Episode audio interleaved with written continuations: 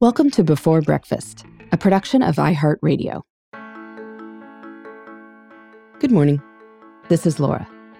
Welcome to the Before Breakfast podcast. Today's tip is for those days when nothing is going right. You're tempted to give up and just try again tomorrow. Now, it is true that tomorrow can look very different, but you don't need to throw in the towel. You can also decide to take a deep breath and just do the best job you can today.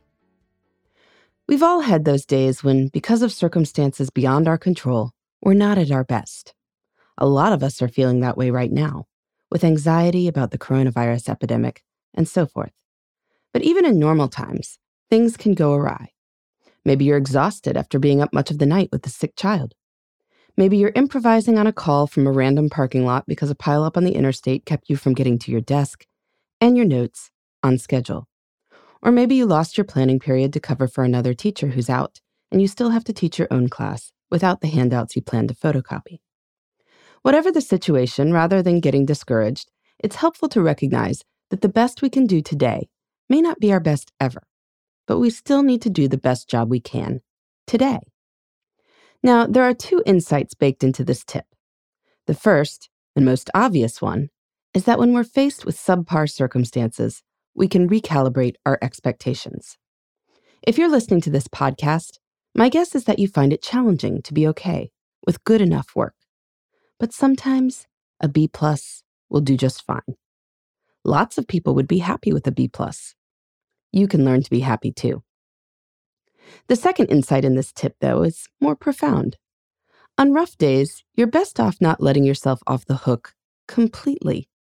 Now, maybe this is not the best call you'll ever have, or the best lesson you'll ever teach, or the best story you'll ever write, but you still need to put in real effort and do a good enough job. This is what it means to be a professional. The athletes we admire most are those committed to helping the team win, even on the days they're not setting scoring records. A reporter can turn in a decent article, whether he's inspired or not. You can be your best self every day, even if you acknowledge that sometimes that best self is less wonderful than at other times. Distill the job down to the basics, but get the basics done. So if you're feeling off today and worried about the news or on any day, ask yourself what the best is that you can muster. If it's only sending three emails, then send those emails. And then congratulate yourself on a job well done. Because three emails is better than nothing. In the meantime, this is Laura. Thanks for listening, and here's to making the most of our time.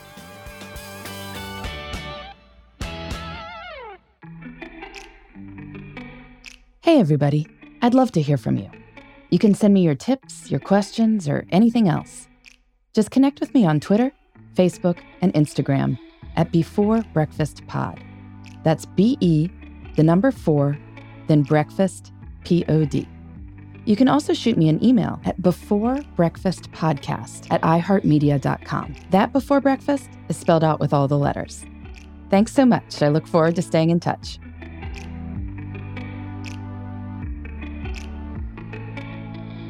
Before Breakfast is a production of iHeartRadio.